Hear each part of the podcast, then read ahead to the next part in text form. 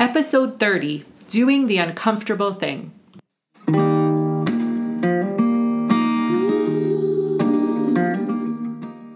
Welcome to the Thriving on Purpose podcast, where you'll learn how to take steps to create a life that you love and enjoy.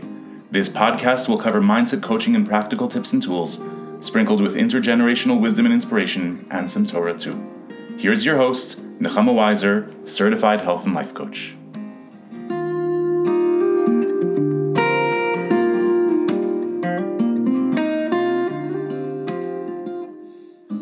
Shalom and welcome to this week's episode. This is take two because the first one did not record. So let's try this again. This is episode 30.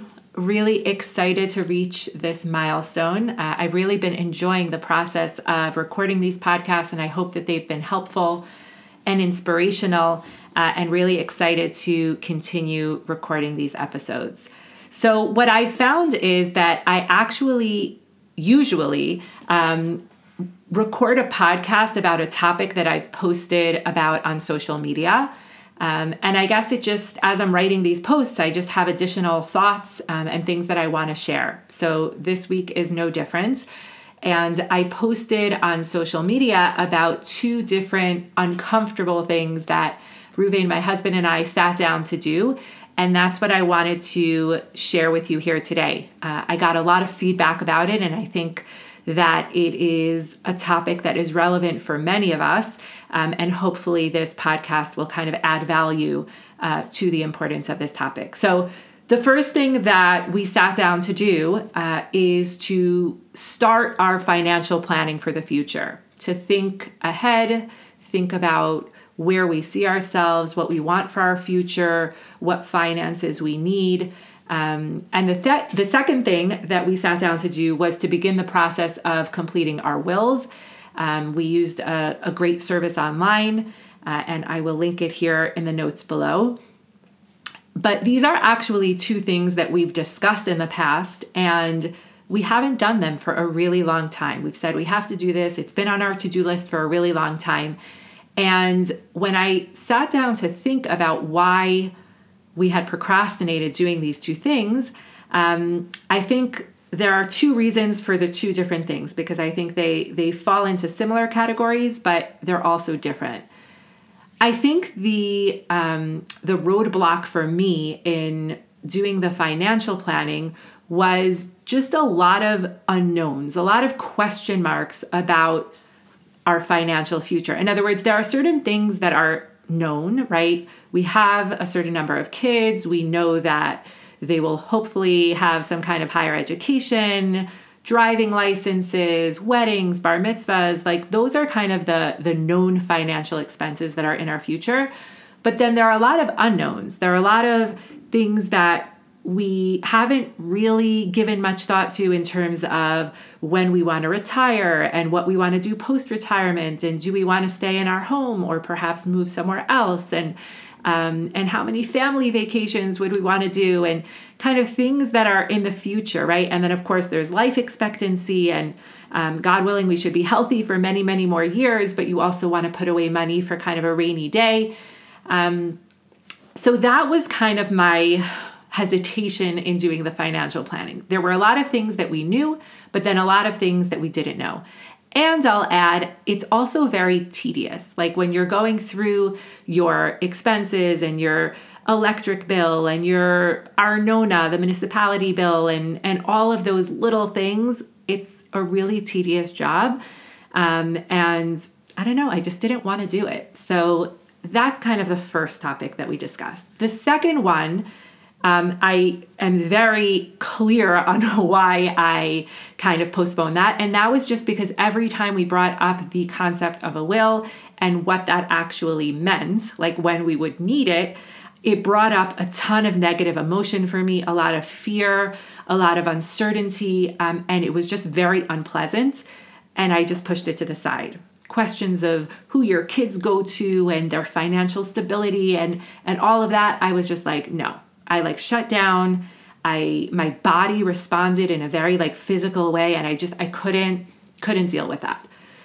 So one morning we had a date morning and we just decided that we're going to be adults. I call it adulting, right? I said we need to do this, we need to get it done. It's been sitting on my sitting on my to-do list, sitting on my head, like it's just really been eating away at me and I just felt like I wanted to get this done. So we sat down, it took us 3 hours, maybe 4 hours. Um, and it was pretty tedious if we start with the financial planning, it was literally going through all of our expenses. It was contacting, I mentioned in my post that I contacted Hindi Ginsburg, who is an event planner, and I actually asked her, like, what is the cost of an average wedding here in Israel? Um, I just wanted to like get perspective. We've done bar bat mitzvahs. Obviously, there's such a range, but a wedding we haven't done yet. Um, and I just wanted to get an idea. I wanted to fill in some of those question marks. Um, and a lot of this planning is also kind of estimating, right? Like as a coach, I I am very much into continuing my growth and I love to go to masterminds and different seminars. So I don't really know what that's going to look like in the future, but that's something that I accounted for, right? We wanted to go on certain family vacations. We accounted for that. I don't know what they're going to look like, exactly how much they're going to cost, but we had to do a lot of guessing and estimating but at the end of a chunk of time, we had a solid plan and we consulted with someone in our bank and we we really took it seriously and we were able to make some really important headway in terms of what we want for our future, where we see ourselves and start to develop a plan of how to get there. Um, and I think that many people just don't have the emotional capacity to sit down and think beyond their day to day and look ahead. Um, and I know for us, uh, many days, many weeks, especially now we're living through a war, it's really about survival. It's getting through the day. You're not thinking about the future, you're not thinking about where you want to go. You're thinking about the here and now. You're thinking about who you can help and how to get through the day and um, how to help your kids get through this challenging time. Um, but I do think that, you know, and the truth is that we actually did this before the war started. Um, so just to, you know, I'm posting about this now, I'm recording this podcast now, but this is actually something that we did a few months back. Um, and I, I just think it's so important to also recognize where you're at. If you are currently, if you're listening and you're in survival mode and you are having trouble getting through the day and you're just super hyper focused on doing the things that have to get done right now, then this podcast is not relevant for you right now. When you feel that you are in a state of growth, where you are thriving, where you feel like you can look ahead and think about the future, that's when I want you to listen to this podcast and um, it will be more relevant for that period of time. The second thing that I had mentioned in terms of the wills and uh, and everything that goes along with that. Um, I think that this brings up a really important concept of avoiding things that we need to get done because of the negative emotion that it brings up. And I want you to pause for a second and think about a decision that you need to make, or a step that you need to take, or a task that you need to complete where you think about it and it immediately brings up a ton of negative emotion for you, whether it's fear, anxiety, overwhelm, um, any of those. And then you just decide to push it to the side. And that's essentially what I did for for years, for years. And we would bring it up, we would talk about it, and then I'd be like, no, I don't want to talk about this anymore. Um, and I think what I realized that morning when we sat down and and actually talked about it, and I'm not gonna lie and say that it was comfortable for me. It was uncomfortable. The questions that we had to answer, um, it, they were uncomfortable. Like it, it was just very, very surreal. It's it's going to the worst case scenarios of your life and and having to to answer questions about them. Um, but what I will say is that as I worked through that discomfort, and one of the things that I found really, I guess, comforting is that Ruvain and I, my husband and I, were very much on the same page, and we were very aligned in terms of the answers that we were answering. And and that felt really good to me. It was very comforting to me. But at the end of the process we were both okay.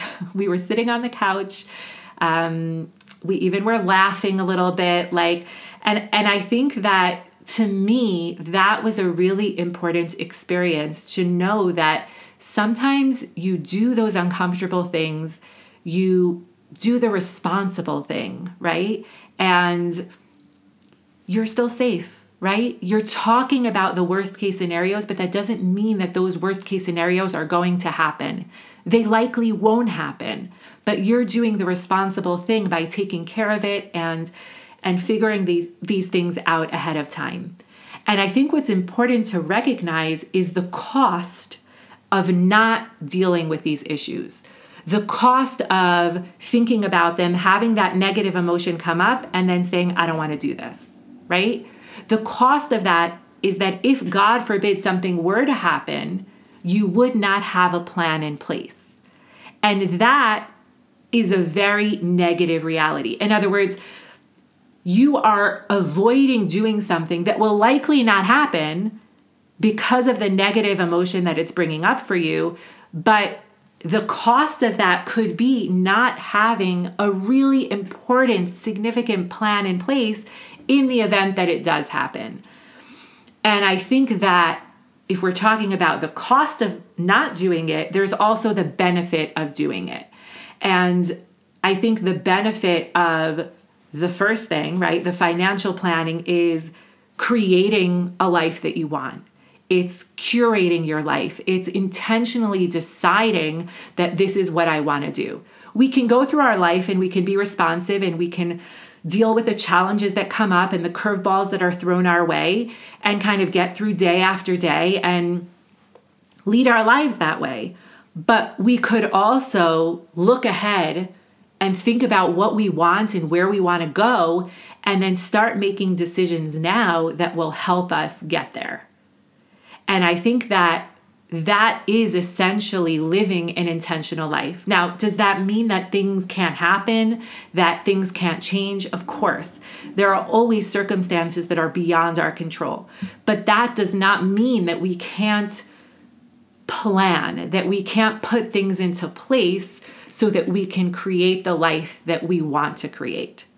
And of course, the benefit or the upside of having a will in place and having those documents and those decisions made in advance is that if God forbid there is a tragic event that happens, then you're not leaving that for the people that you love, for your loved ones in your life to deal with that. It's things that you've decided in advance. Um, and then with all the grief, you have things already set in place. And it totally makes sense that we want to avoid things that scare us or that evoke that negative emotion. It really does make sense. But I just want to bring this to light because, as someone who has done that for a while um, and now has kind of overcome that to be able to do what I had to do, now I've created a lot of freedom for myself and I can put that on the side and I don't have to think about it and I don't have to worry about it because I've done the task of doing what I need to do and now it's compartmentalized somewhere else and it's not sitting on me on a daily basis.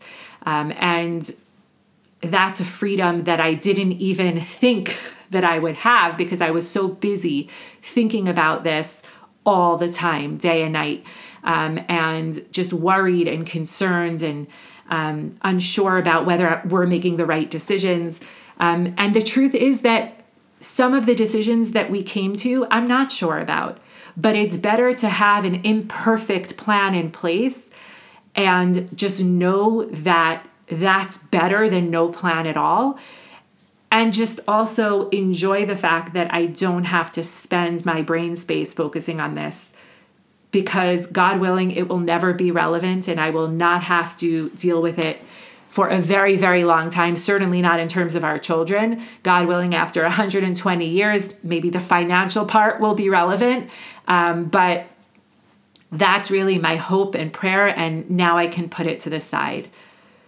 But what I want to offer you is really the possibility of thinking big, of thinking beyond your here and now, and being able to plan for that future, the future that you actually want, not the future that's just going to happen if you continue doing the things that you're doing now, but being able to look ahead and then moving backwards. And we've talked about this in the past when we've talked about intentionality and we've talked about um, our future version of ourselves.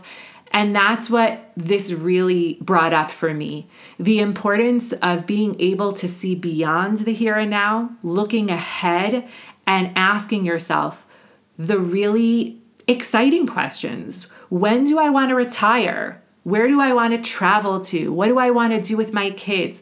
If you're single, where do I see myself in my career? Where do I want to live in the future? Right? Like there are so many questions that we can ask ourselves, whether, whether we're single, whether we're married, um, about our future and about where we're going.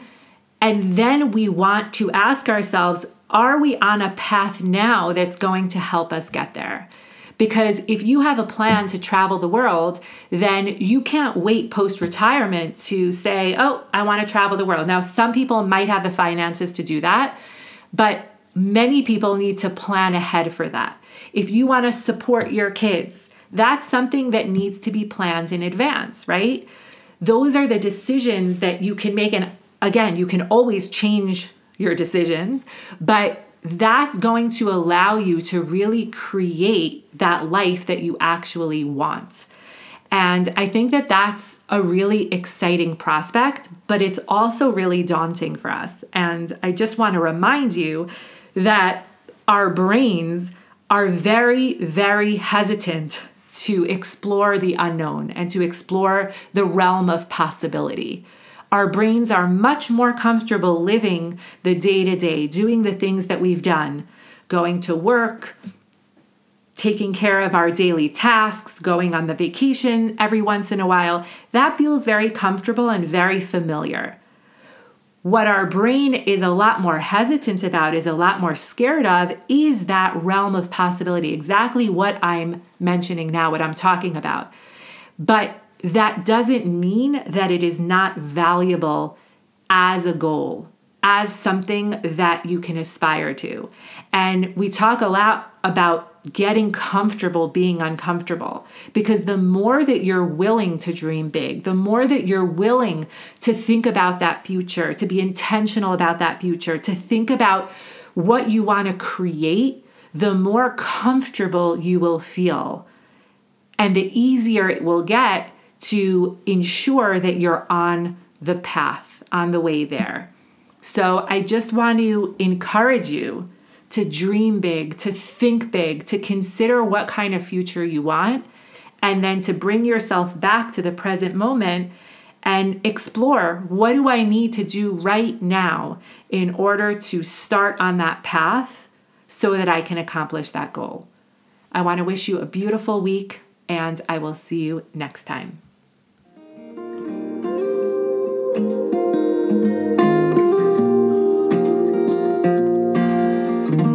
Thank you for listening to Thriving on Purpose with Nechama Weiser. If this episode piqued your interest or inspired you, and you're looking for a health and life coach who can help you uplevel your life, then reach out today. Visit nechamaweisercoaching.com for details.